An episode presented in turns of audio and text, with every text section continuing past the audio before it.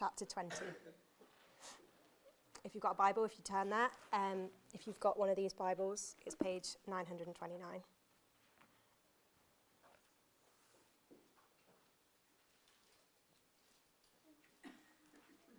Acts chapter 20, and we're going to read verses 1 to 16. After the uproar had ceased, Paul sent for the disciples, and after encouraging them, he said farewell and departed for Macedonia.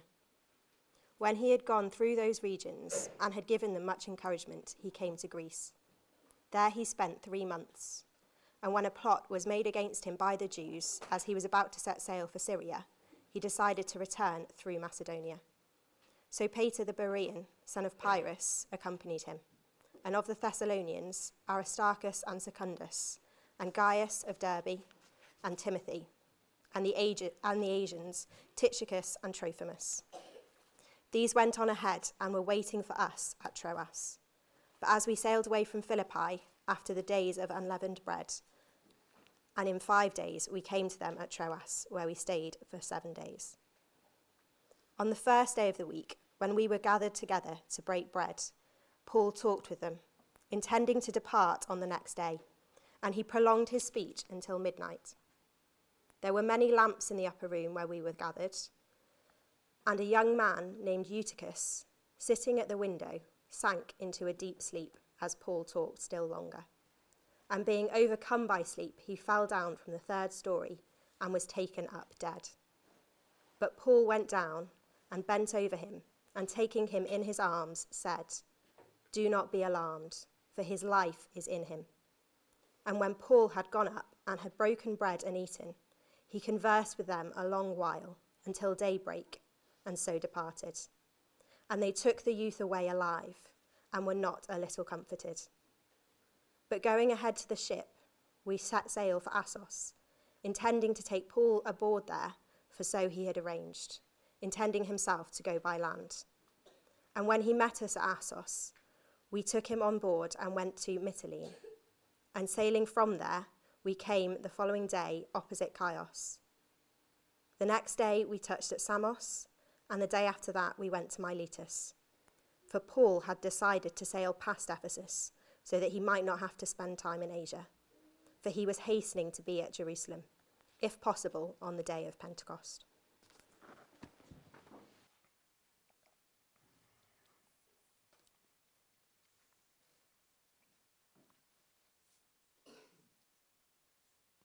speak to each heart the mighty word.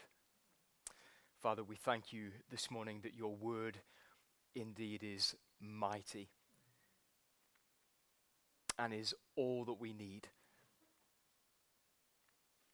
for life and godliness and to be equipped for every good deed.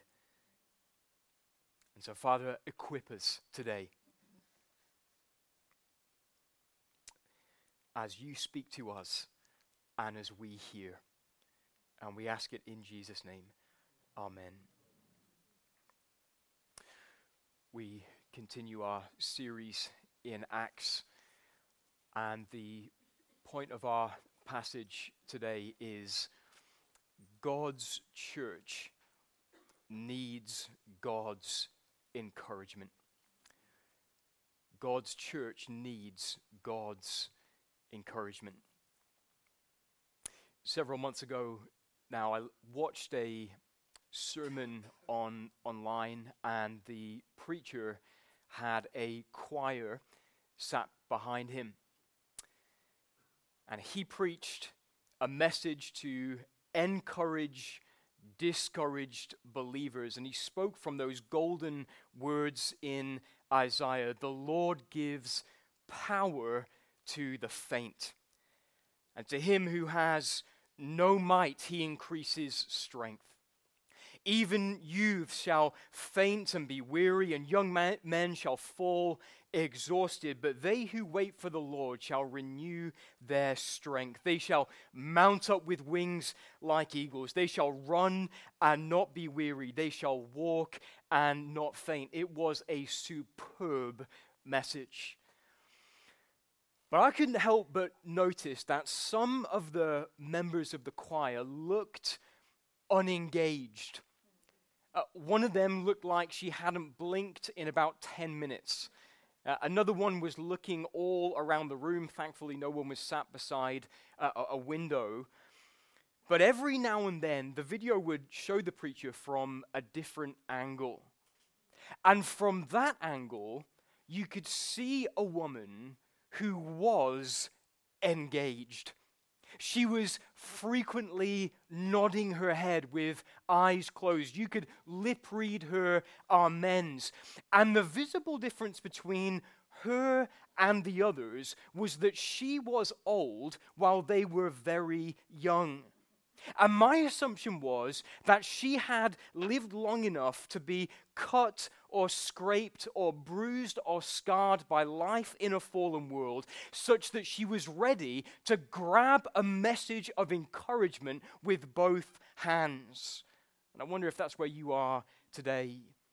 But the truth is, we all need God's encouragement. We need it either to take with us into hardship or we need it in the midst of hardship itself because living for Christ in an antichrist world can be hard. Now, in last week's passage, uh, the church in Ephesus was rattled by just how antichrist the world can be. Everything had been going so well. People were being saved to the left and the right as Paul preached Jesus Christ and Him crucified. But then Demetrius, a silversmith, who made silver shrines of Artemis, an idol that was worshipped back then, saw the gospel fruit and he put two and two together. If people keep worshiping Jesus as Lord alone, then my idol business is over. And so Demetrius stirred up a, a riot, and some of the Ephesian believers came close to ha- being torn limb from limb. And that's where we resume our series today in Acts, because Acts 20, verse 1 says this After the uproar ceased, Paul sent for the disciples, and after encouraging them, he said farewell and departed for Macedonia when he had gone through those regions and had given them much encouragement. He came to Greece or to Achaia, which is where the church in Corinth was. Now, we are not told how Paul encouraged the Ephesian church or the churches in the region of, of Macedonia, but we are given a good idea when we read about Paul's time in Troas or Troy, as we might know it today. And he encouraged them, number one, through the Word of God, and number two, through the Lord's Supper. And my hope and prayer is that I would do for you today what Paul did for them all those years ago. Give you God's encouragement through the Word of God and through the Lord's Supper. Some of you are discouraged today because you are in chronic physical pain. Others of you are discouraged because your heart is broken. Uh, others of you are discouraged because of the indwelling sin that you cannot seem to shake. And you're here today ready to grab a message of encouragement with both hands. Well, may God bless you through the Word of God and through the Lord's Supper because God's church needs God's encouragement.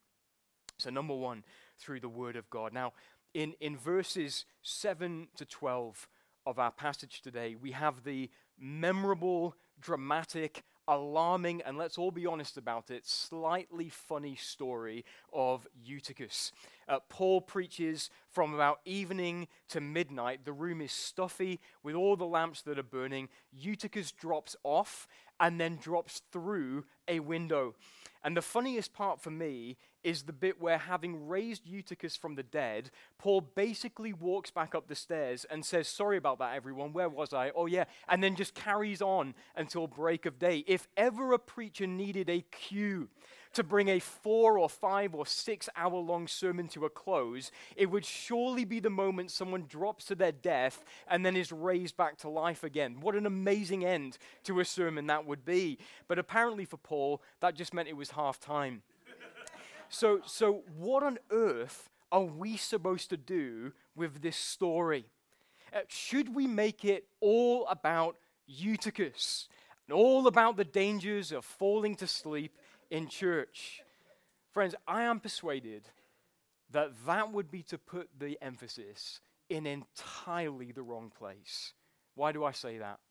Because the story of Eutychus only illustrates the extent of Paul's commitment of encouraging churches through the teaching of God's word. Remember, as an apostle, Paul's authoritative preaching was God's truth to men.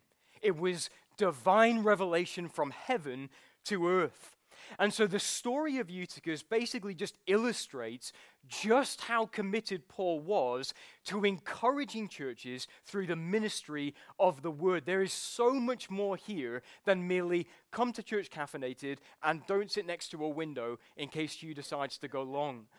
Instead, we need to be asking the question why does God's word provide the church of God with the encouragement that it needs? Why is the Word of God worth preaching for four or five or six hours, pausing to raise someone from the dead if needed, and then just cracking on until the break of day? Well, I want to give us two answers. Answer number one because the Word of God is the food of faith. The Word of God is the food of faith. God's Word encourages us because it feeds our faith or it feeds our assurance in God Himself. Now, where am I getting that language of the food of faith from? I'm getting it from Deuteronomy chapter 8. Remember, Egypt was behind the Israelites, Canaan was before the Israelites, and in Deuteronomy chapter 8, Moses is reminding the Israel, Uh, the wilderness wanderers of God's dealings with them. And remember what he said God humbled you and let you hunger and fed you with manna which you did not know, nor did your fathers know, that he might make you know that man does not live by bread alone, but man lives by every word that comes from the mouth of the Lord. God's word, Moses says, is more life giving to you than any earthly blessing because it feeds you with faith in God. God brought you to this place, to a place where His word would have to mean more to you than even the bread that you find on the ground. Why? Because it builds your faith up on the provider of all that you have. And friends, when we taste and when we eat every word that proceeds from the mouth of God, our faith in God grows, and in that we are encouraged. We're encouraged. That's why Paul preached. That's why I preach. Because the more we eat God's word, the more our faith in God's supreme goodness, God's supreme wisdom, God's supreme grace and justice and glory and, and love is bulked up. And the result is that we are an encouraged people. And that's what we need to be. God's word is the food of faith. So, friend, what are you eating today? What, are, what were you feeding your soul with this past week? Because, listen, if you're a Christian here today, then the world is behind you and heaven is before you. And we need to ensure that we are living and feeding on every word that proceeds from the mouth of God if we're to be encouraged on the way. I want you to think about two pictures of the Christian life that we find in the New Testament a fight and a race.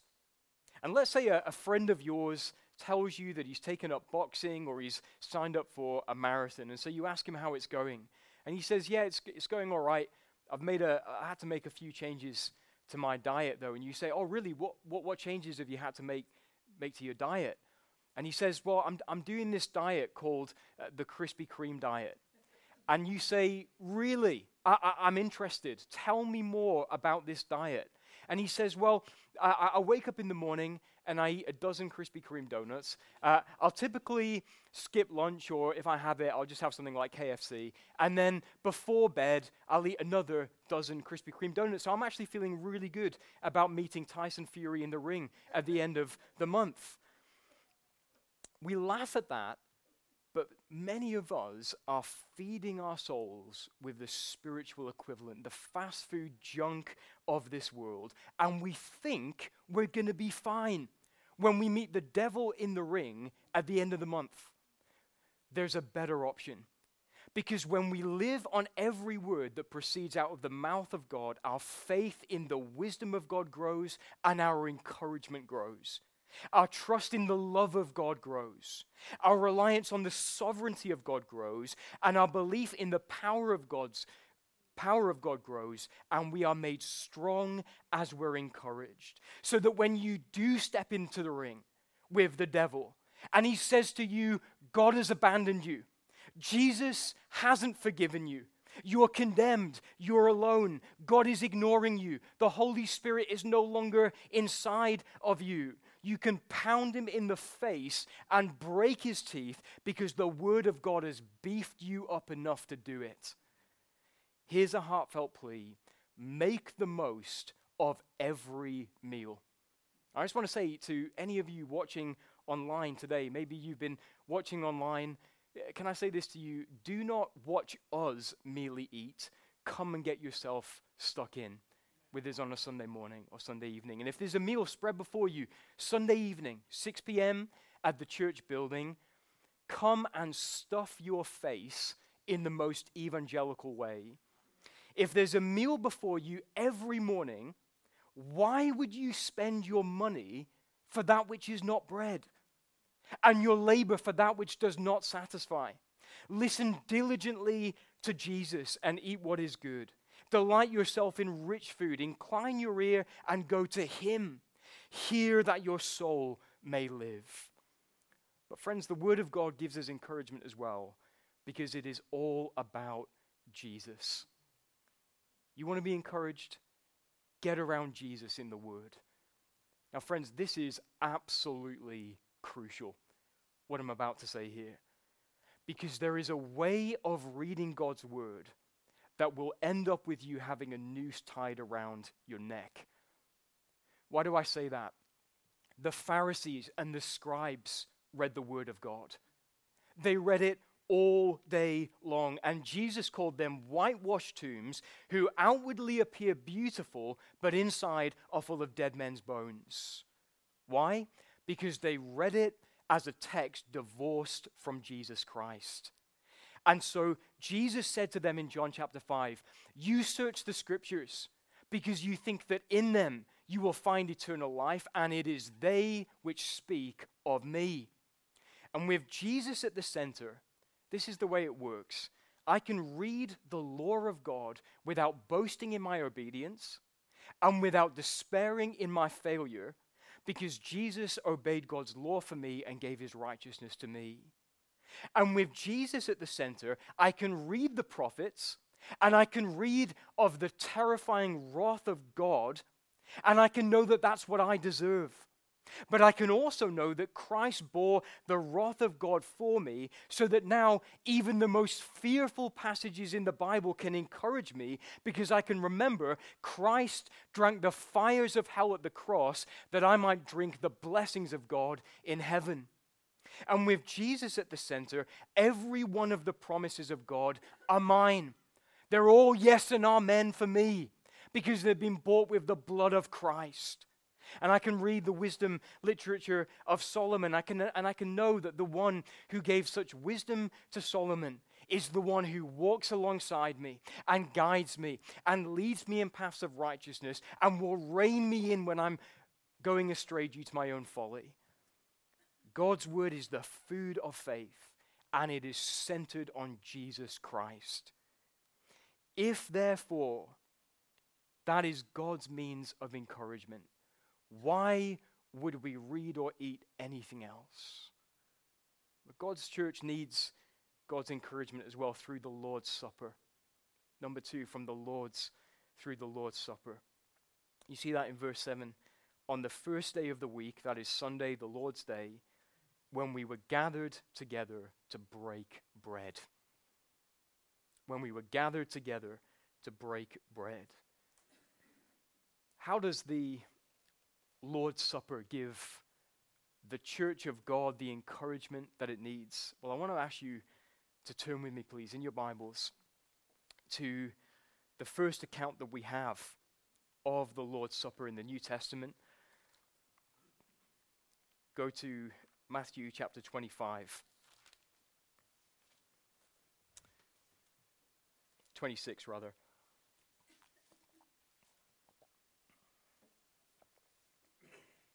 Matthew 26, and we'll begin reading in verse 26.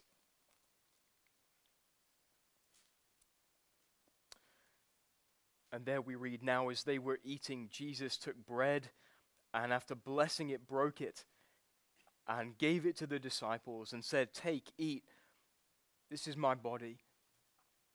And he took a cup, and when he had given thanks, he gave it to them, saying, Drink of it, all of you. For this is my blood of the covenant, which is poured out for many for the forgiveness of sins. I tell you, I will not drink again of this fruit of the vine until that day when I drink it new with you in my Father's kingdom.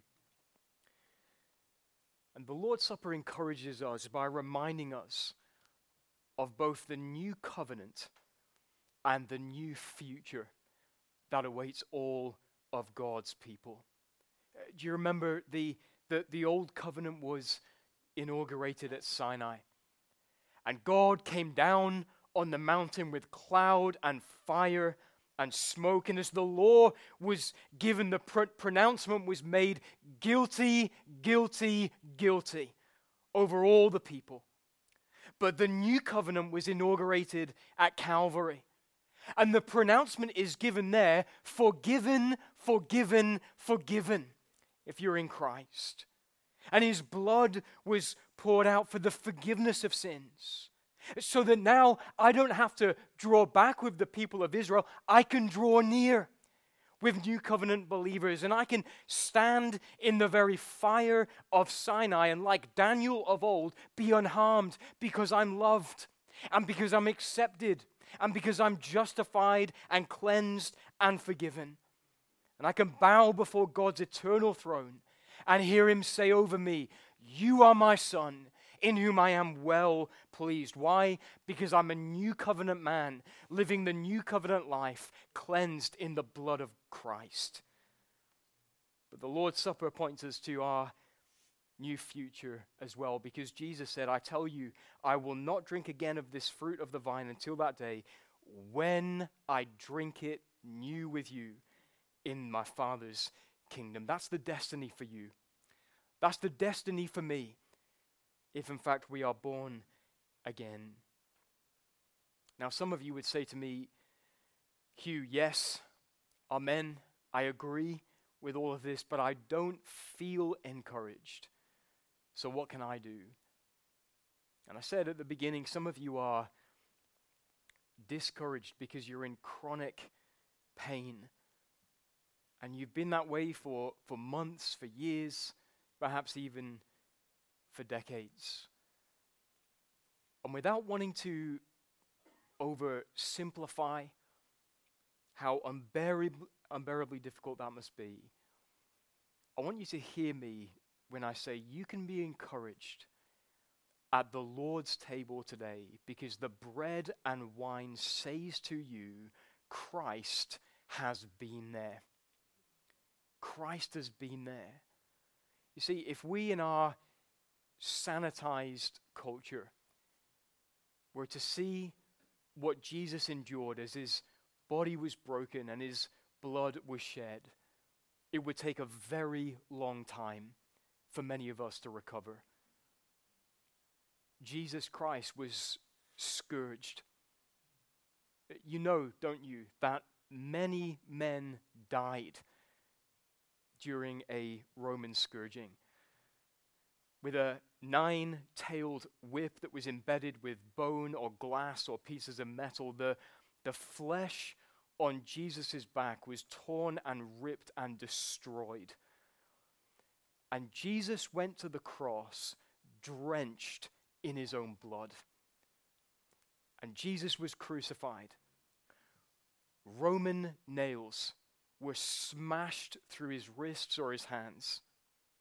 He doubtless screamed himself hoarse, bathed himself in tears, struggled to breathe, and died as he asphyxiated.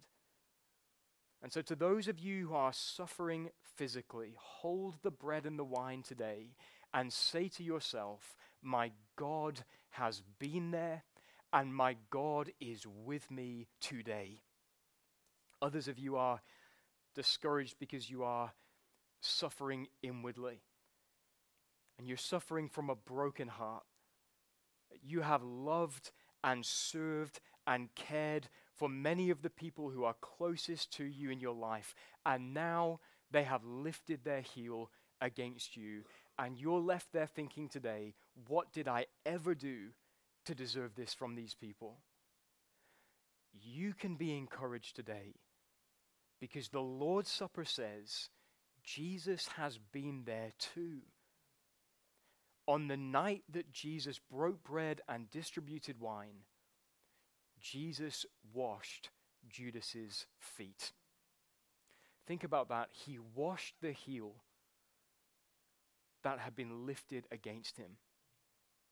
And beneath the branches of those olive trees, with nothing but the light of the moon with which to see, Jesus knew such sorrow that blood flowed from his brow down his face. And so, to those of you who are suffering internally, hold the bread and the wine today and say, My Jesus has been there and is with me in this today. Others of you are discouraged because of the indwelling sin in your heart. You want to shake it. You want to press on in God. You, you want to fight the good fight of faith. You want to run with endurance the race that's set before you and you want to lead others into, into liberty and, and help them and minister to them, but you feel like there's a ball in a chain around you. But the Lord's Supper says this He breaks the power of canceled sin and sets the prisoner free. And you don't need to wait for a perfect repentance before you can be encouraged. You can be encouraged right now where you are in view of the fact that Jesus said, It is finished, forever, done, dusted, over. The Word of God and the Lord's Supper are the God given means of our encouragement. Friend, don't look to yourself, look to what God has given. Be encouraged and rejoice. Do you know, this past week I read about a pilot called uh, Walter Wyatt. And, and Wyatt one night had his aeroplane broken into, and some of the navigational equipment in his plane was, was stolen. And he was scheduled to, to fly a route that he'd done hundreds of times. And so he was brave enough to do it with just a compass and a handheld radio. He flew into some dark clouds and his compass began to gyrate. He got lost. And he put out a mayday call before he glided into the ocean. The plane disappeared beneath him. He was all alone in the water. And let me read to you what happened next. It says, With blood on his forehead, Wyatt floated on his back. Suddenly he felt a hard bump against his body. A shark had found him. Wyatt kicked the intruder and wondered if he would survive the night. He managed to stay afloat for the next 10 hours. In the morning, Wyatt saw no aeroplanes, but in the water, a fin was headed toward him. Twisting, he felt the hide of a shark brush against him. In a moment, two more bull sharks sliced through the water toward him. Again, he kicked the sharks and they veered away. But he was nearing exhaustion. Then he heard the sound of a distant aircraft. When it was within half a mile, he waved his orange vest. The radio, the pilot radioed the Cape York ship, which was 12 minutes away. Get moving, they said. There's a shark targeting this man. The pilot said, and as the, as the Cape York ship pulled alongside Wyatt, a ladder was dropped over the side. And Wyatt climbed wearily out of the water and onto the ship where he fell to his knees and kissed the deck. Friend, if, if that man had looked to himself, it would have all been over. But because he grabbed what had been provided for him with both hands, he was a safe man in the end. And if we will look to ourselves for the encouragement that we need in the dark clouds that whirl around us in the Christian life, and as we seek to tread water on the way to heaven, we'll be goners. But if we take what God has given to us, the Word of God and the Lord's Supper, we will know ourselves safe in His encouragement. And so, church, why don't we grab them with both hands, not just today, but every day, and press on until our faith becomes sight and we have all the encouragement we could ever need through the reaches of eternity. Amen. Amen.